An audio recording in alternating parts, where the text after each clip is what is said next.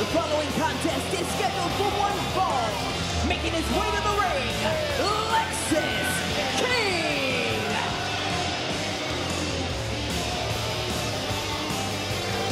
And his opponent already in the ring, Trey Bearhill. Bearhill should be ashamed of himself, crying over spilled milk. I mean, can you imagine? Geronimo is probably rolling over in his grave right now. I mean, Jim Thorpe, come on, he would be crying over spilled milk. Vic, that's not the way, man. Well, right now, Bearhill is barreling through Lexis King, and no one there on that elbow. And we have learned quickly that Bearhill is a man of pride. And not exactly like this what I'm talking about. Exactly around. What I'm talking about. You just made my point.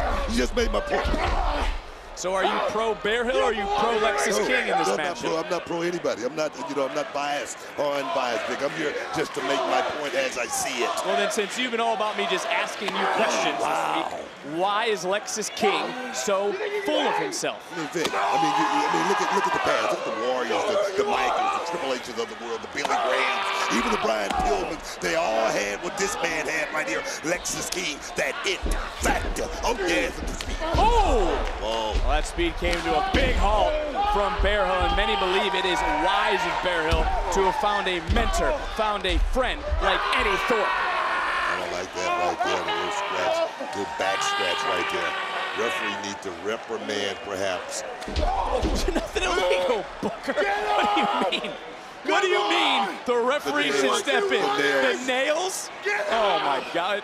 Well, Bearhill now, you just feel the rage coming out of Bearhill, who's been waiting to get his paws on Lexis King for weeks. King, though, turning it right around, and oh, just looking to chop away. Trey Bearhill, and then bam! Whoa, man, did you see that? I certainly did.